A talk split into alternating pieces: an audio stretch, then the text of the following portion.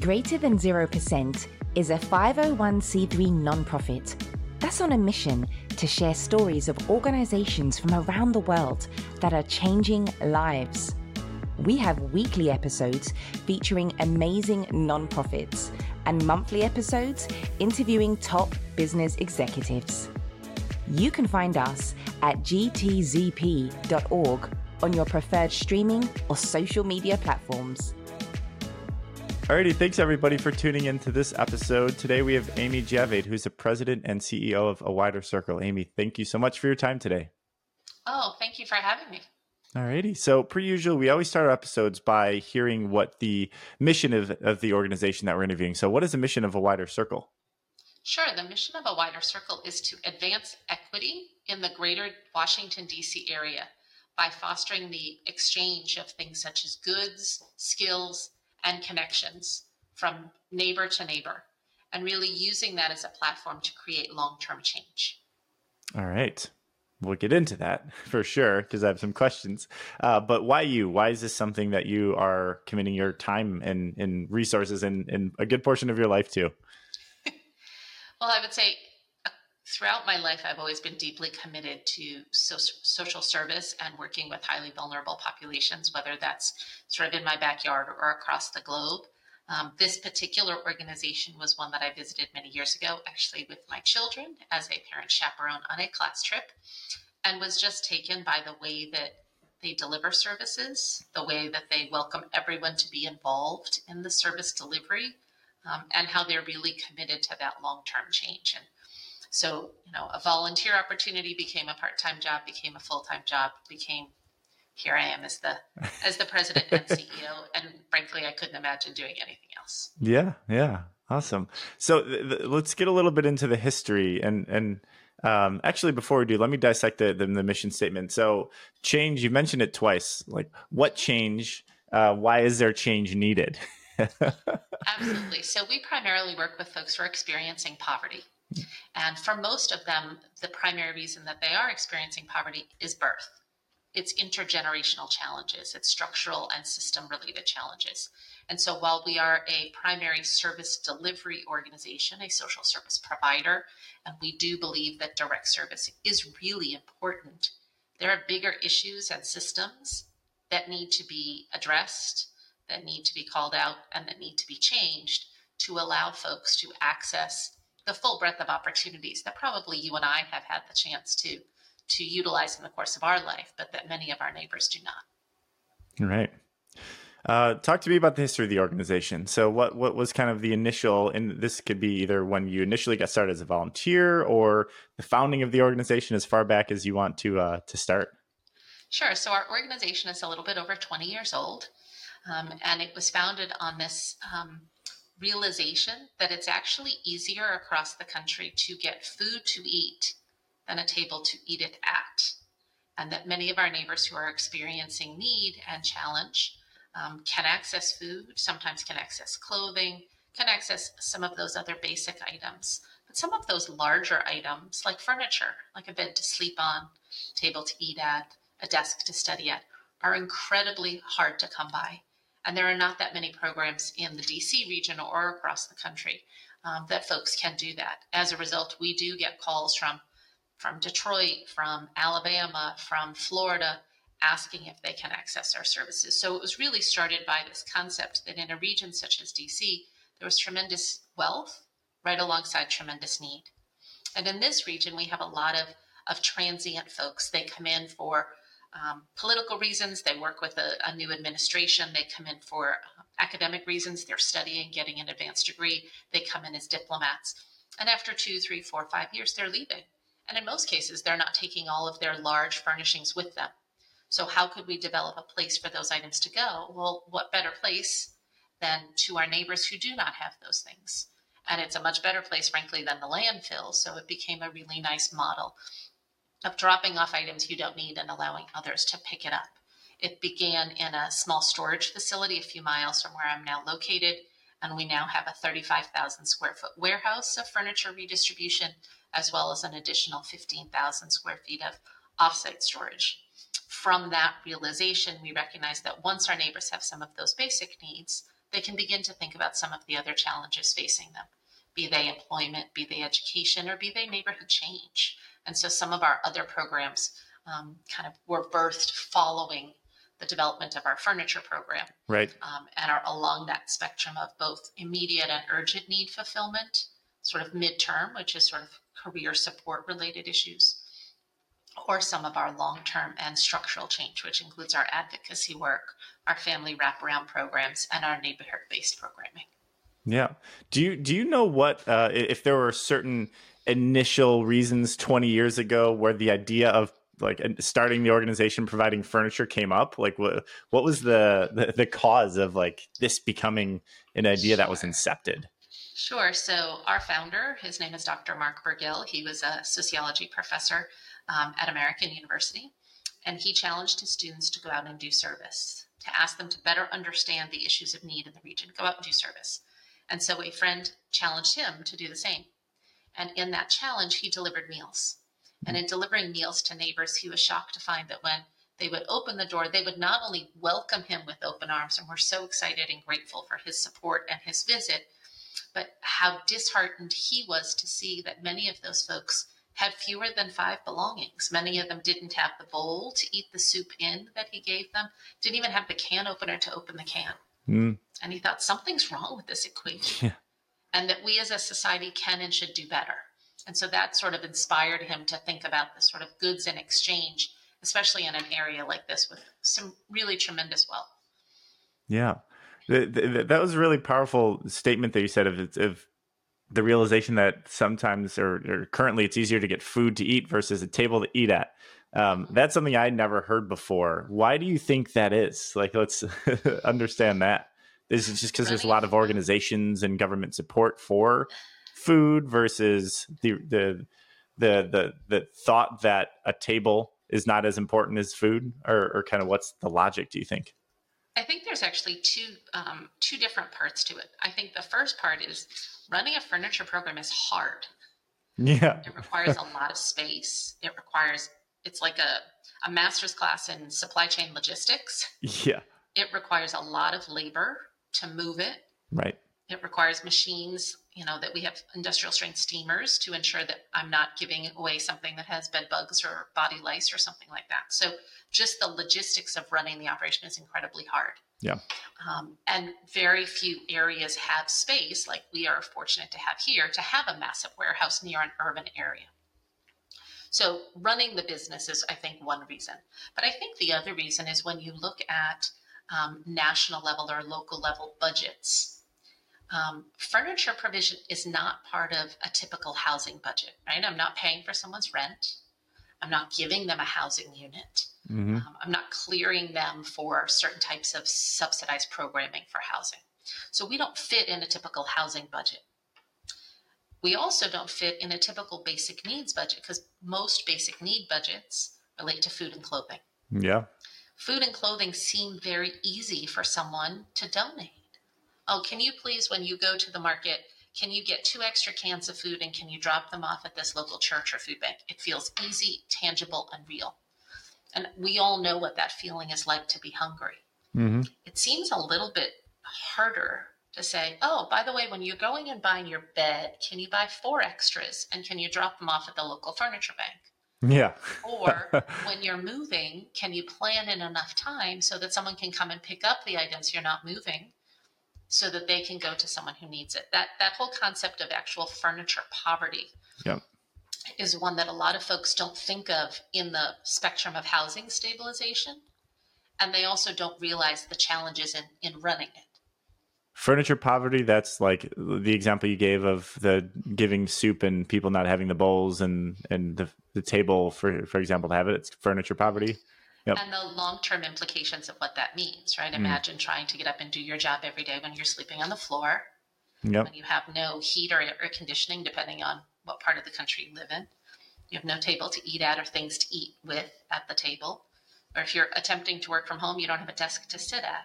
Yeah. You know, just those daily functions, you know, whether that's health, whether that's sleep, whether that's concentration, none of those things work as well as they should without the creature comforts of a home.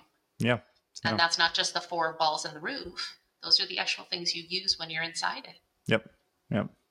At, at, what point in, in in y'all's history did you start adding additional services that you mentioned, um, and and what was the aha moment behind those? So early on, in addition to sort of the furniture piece, um, the founder and other staff members would visit uh, local homeless shelters. They would visit halfway and transitional housing programs, and they would listen, and they would try and understand what are the other barriers, what are the challenges for you in excelling and in seeking all those opportunities. And for some folks, it was furniture. For some folks, it may have been a, a stable place to live or mm. a bed to sleep on. But for some, it was someone to sit and understand their specific and unique circumstances on their career journey. Someone to help prepare them for an interview when the interviewer asks, Why haven't you been employed for the past five years? Yeah. Um, or someone who could look at some of the, the opportunities that their children may be able to access when the family themselves didn't have a car to get them to those opportunities. So, someone who was really sitting side by side, sort of leading with love and compassion and trying to understand the barriers and the opportunities and how to make that fit. And so, some of those began very organically, but the the program that sort of came to the fore that I was actually initially hired to be a part of was our workforce development program, which we now call career support. And it was this recognition that there are a lot of workforce programs around the region, around the country. And many of them you have to have specific um, eligibility requirements fulfilled, either proof of income, proof of certain types of advantage or disadvantage, proof of identity, proof of any number of things. And many of those programs also either silo you into a specific industry or have you result in a specific certification, but don't necessarily then help you get or keep the job once you have that certification. Right. And so we really wanted to be more universal in our approach. Really talking to folks and saying there are some some soft skills, some emotional intelligence skills, some networking skills that any job seeker can utilize. And so that sort of became the nexus of workforce.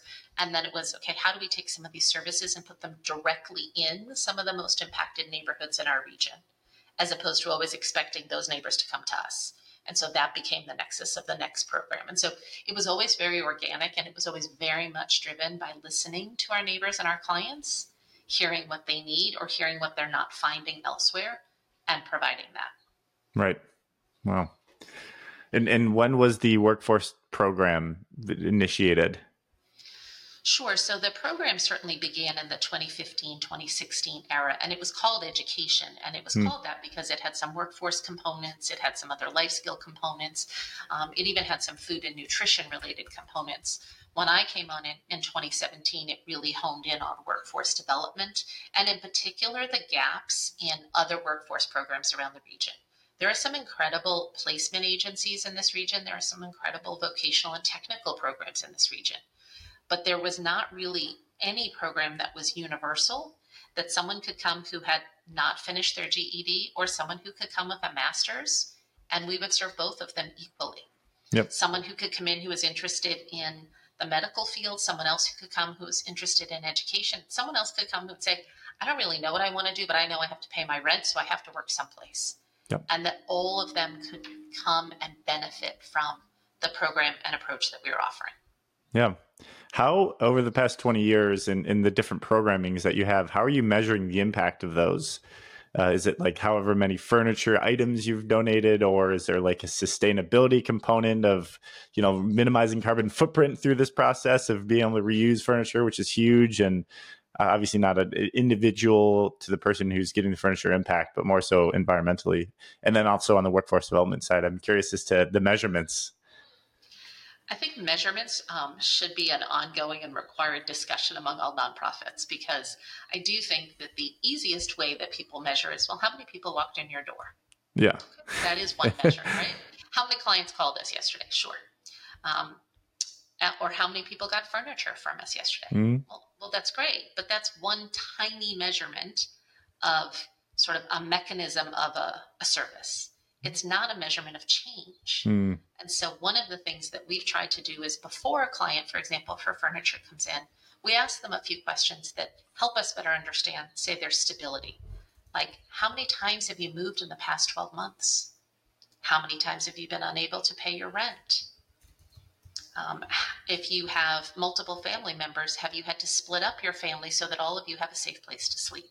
So we look at some of those things and then we call them a month after they've received our services and we ask them other impact related questions, including things like Do you feel comfortable enough now with your home furnishings to invite someone over? Do you mm. feel proud enough about your space um, and have that confidence that you want to welcome someone in? And then again, the other questions of how many times do you anticipate moving, things like that. Right. After so benchmarking initially. And, right. Exactly. So we do try and have some of those typical output measurements. How many people came in? Where did they live? What's their average income? All of those things.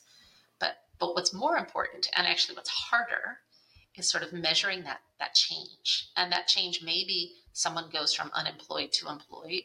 It may be someone goes from feeling very unstable in their housing to feeling not only stable but confident in their home um, so there's that's the person side of it, and then of course you mentioned the environmental side of it.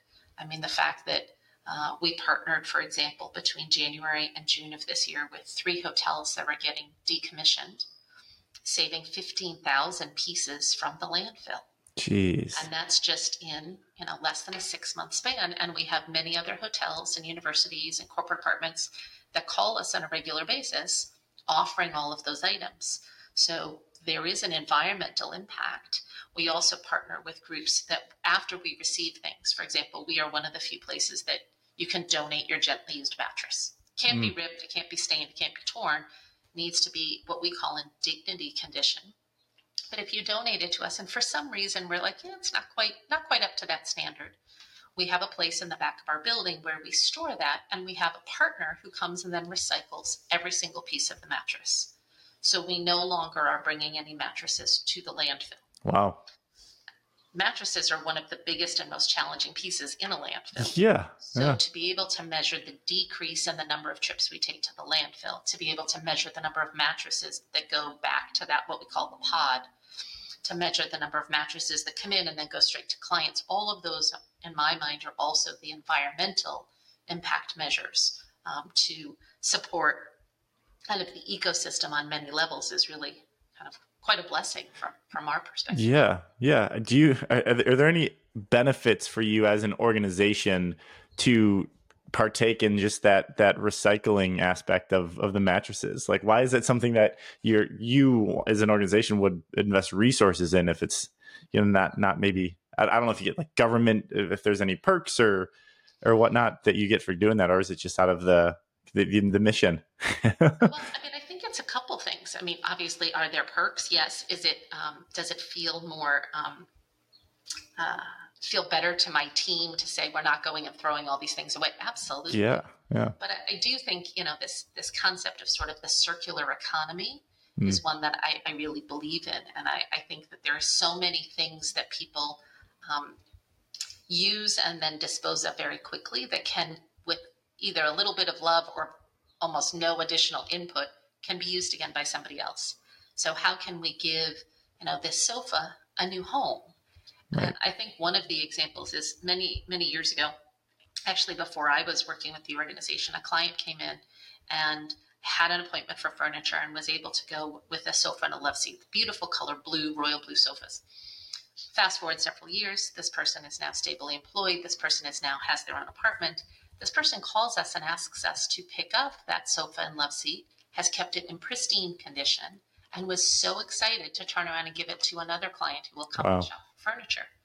So there's that benefit as well. There's sort of that human connection benefit of of connecting and knowing how valuable this service is on so many different levels, be it environmental, be it social service, be it just understanding that I can do something good for somebody else in a way that seems very easy and seems very natural and and that even my kids can understand. Yeah. So, curveball question here. Why do you feel like it is your responsibility as a human to tackle these big challenges and changes? or do you feel it's your responsibility? Yeah, I don't want to say why, but okay. 100% feel it's my responsibility. 100% feel it's everybody's responsibility. Yeah, yeah. Right? Um, I, I reference again sort of coming here and doing that field trip with my child, who at the time was in kindergarten. And I remember one of the staff members saying that they accepted volunteers from age four to 94. And at first I kind of laughed it off. I'm like, yeah, yeah it's just a thing, it's their shtick, you know? And then they began to talk about why it was important to engage four year olds and how those four year olds could understand the difference between something being donated that was clean, something that was donated that was dirty, something that matched, something that they'd feel comfortable or proud of sharing with their best friend or their cousin or their parent. Yep. And how sort of sharing those lessons at that young age allowed those kids to realize the the role they play. And I thought, this is brilliant because the second that you can make that type of contribution simple, the more people will get engaged. Yeah. If they feel it's too hard, they're not going to do it. Nobody's going to do it, right? Um, you know, learning to be a mechanical engineer is really complicated, which is why not everybody does it. But if everybody recognizes that, hey, I have a neighbor, I can help my neighbor. I can help my neighbor by dropping off professional clothes I don't wear anymore. I can drop off, you know, the sofa or the dishes because I'm redecorating. I can offer to do an informational interview for someone who's trying to learn networking skills. Yeah. I can deliver bags of household goods to a neighborhood that doesn't that's in a food desert. I can do any or all of those things in a matter of minutes. Yeah. And, and so why not? Um, and, and so I do think that not only is it sort of my responsibility, but I, I think that in this role, I have a responsibility of sharing with other people how it's their responsibility and actually how easy it is to embody that responsibility. Okay. Yep. It's not as big of a lift or of a commitment as you think, and it's especially and, if everybody's yep. doing it. Yep. Exactly. Well, it's a good, great transition to to engagement. So, um, but before we do engagement, what what do you hope a wider circle is in the next twenty years? on the one hand, I'd love to say, I hope we don't exist. Yeah, yeah. I hope that some of the larger systemic issues that we are really faced with right now are no longer those large systemic issues. Now, that being said, I think there's a path that is going to take a while. And so, part of what I hope is that those who are experiencing poverty truly become the leaders of this organization and the leaders in those calls for change. You know, I, I was talking to the team this morning who runs our DC office and they were having an event one day and there was a challenge with one of the, the clients who was in the space. And the neighbors the other residents who were in that space were the ones that said hey this this space is special. We feel safe in this space. And and what you're doing is disrupting that sense of safety and that sense of belonging and we don't think it makes sense for you t- to be a part of this unless you can sort of follow those guidelines and that sense of resident leadership and ownership that sense of those most impacted coming to the front, like that's it. Like that's where it should be in 20 years. I can lead, I can do all sorts of things in my role, but I will never fully understand what it's like to experience poverty. So it, I will never be the best advocate because I don't have that experience. Yeah. So how can I be um, someone who empowers others to truly be at the fore and and have their voice um, their most important voice. Yeah. Sort of the one that people hear more. Yeah. Awesome. And then um, your your services wise, continue crushing it with the, the furniture aspect, the workforce development aspect. Um, I'm wondering what you hope of of those aspects or those services yeah, that you mean, provide in the future. I think every program does have its sort of natural learning curves, and there are times that you employ, you know, five new initiatives, and then there are times that those sort of that that has a natural life and sort of moves on. Yeah, yeah.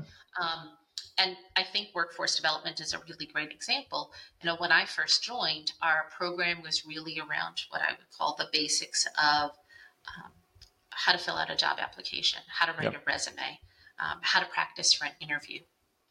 And it was a little bit less of how to problem solve. You know, if on day two your child is sick and you can't go in, how do you have that conversation with your boss? Right? If suddenly you have transportation barriers because your car no longer is functioning and you have to figure out how to get there by bus. How do you tell your supervisor that you might be late a little bit more often? Right? Like, how do you have some of those sort of emotional intelligence and problem solving things? Um, and so we shifted particularly during the pandemic, to better meet the needs of the clients and really better listen to what they were asking for. And so that program has evolved. I presume it'll evolve again. You know, we have yep. a wraparound family support program that um, is in year five of five. So that's the first cohort. We've just launched a second cohort and said, you know what? Five years is a little too long and daunting to talk about in year one. So what if we talk about it as a you know two to three year program, and if at the end of those two to three years someone wants to stay engaged, they can do that. Yeah. So I think evolution is critical, especially in social service. As the economy changes, as we all faced a global pandemic, all of those things are learning points. And we have to adapt and be flexible to them, just like we have to adapt and be flexible to what we hear from our clients. Yep. Yep. Awesome.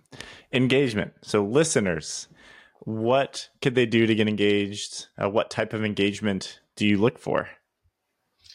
Sure. So, I, I go back to everybody can do something. Mm-hmm. Time, talent, and treasure. Sort of lots of nonprofits talk about this. Um, in terms of time, we will um, uh, really be bolstered by close to 10,000 volunteers every year. And they're of all ages, and they come with schools and with faith organizations and with companies and, and the like. So people can volunteer their time. And there are activities they can do that are on site here in Silver Spring. There are activities they can do in our in our DC office, and there are things they can even do at home and then and bring in. Um, and time is incredibly valuable. We're a staff of 63, but we serve tens of thousands of people every year. And so that, that extra labor is really helpful. And some of our volunteers are so incredibly talented, we couldn't do it without them. Um, the, the treasure piece actually is twofold, right? Many nonprofits will say, you can give us money. Yes, of course, you can give us money, and we very much appreciate it. We need to keep the lights on and implement new and innovative programs. But we do receive tons, thousands of tons of stuff and, and, tons, the actual weight tons. actual tons, yes. Um, and that includes professional clothing. That includes, you know, staple pantry items, non-perishable items. That includes house housewares, and that includes furniture. And so, as people think about you know, downsizing, changing their own sizes. You know, lots of people dropped off during COVID and said, I'm never going to wear this suit and tie again. I'm happy to give it away. Um, or thinking I'm at the grocery store and, you know, pasta's on sale, so I'm going to get a few extra boxes and drop them off. So that that piece of, of the, the treasure, kind of the in-kind goods that we call them. And that is also critically important. We do not buy any of the furniture we distribute. We do not buy any of the home goods. We do not buy any of the clothing. We do not buy any of the those sorts of things that we regularly redistribute. We 100% rely on our neighbors, be they commercial and companies or be they individuals and families. And so that that in-home and in-kind goods is is really important. Um, and then the talent, right? There are people who are in this community who may have an hour to do uh, a workshop they may have an hour to do an informational interview. They may come in and say, you know, I run a supply chain company and I'd love to have, talk to you about your inventory system for these thousands of pieces of goods that move through your space every day. Yep. So I think there's lots and lots of ways for, of engagement. I actually firmly believe there's an engagement space for everyone, not only at a wider circle, but at many other nonprofits. And I encourage people to think creatively about what those levels of engagement could be. And then, of course, there is the, the financial engagement. For some folks, life does not allow them at this point to be involved in a way other than writing a check. And a check is very valuable. Mm-hmm. It allows us to have flexible funding to try new things. It allows us, you know, when certain funders and things are on a, a delay in payment, to actually keep the lights on and keep those 63 people employed. Yeah. And to keep our programs moving forward. So, time, talent, and treasure in all of the ways that they mean are critically important to to engagement for us. Yeah. Wow. Well, we covered a lot. Um, where on the website Twitter sphere of the world can all people also get connected with you and also sure. contact information? no, absolutely. So our website is a wider circle with an A, so at the front, a widercircle.org. Um, and there's a place on there to sign up for our monthly emails and to sign up for other materials.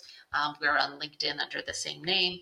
Um, we are on uh, Twitter, I guess, and Instagram um, as well. We're not on TikTok. People have asked us that, so we're not quite there yet. Um, and uh, there's lots of pages on our website in particular that talk about how to get engaged, how to volunteer, what are the kinds of things we're looking for in terms of in-kind donations? What are some of the programs that we're seeking funding for? So yeah. all of those things are, are on our website.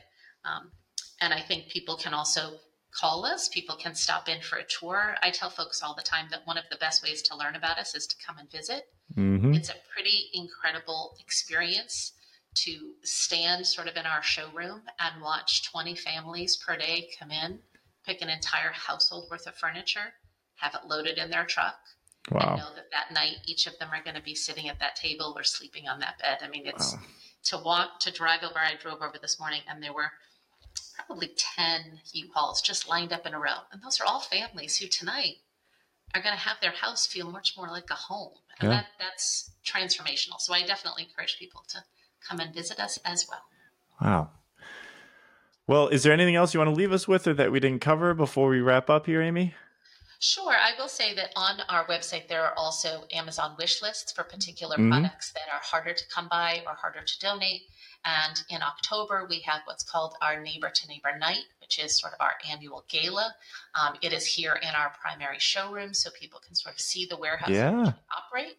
So we certainly encourage folks, and there's information on the website that's on October the 5th. And so we call folks who are interested to come and learn more, sign up, and attend as well. Amazing. Well, Amy, thank you so much for your time. We're honored to share the work that you're doing and um and and making people's lives that much better by providing more than just um, the actual apartment, providing the actual furniture and uh, the workforce development and and helping the community uh, by giving and connecting all these people with all these items and, and resources. So thank you so much for your time, Amy, and and uh, we're honored to share this story. Thank you so much. I appreciate the invitation and the opportunity to chat. Thank you. Thanks for listening to Greater Than 0%. To find more episodes or to have your organization featured on the podcast, you can find us at gtzp.org on your preferred streaming or social media platforms. Find your cause with Greater Than 0%.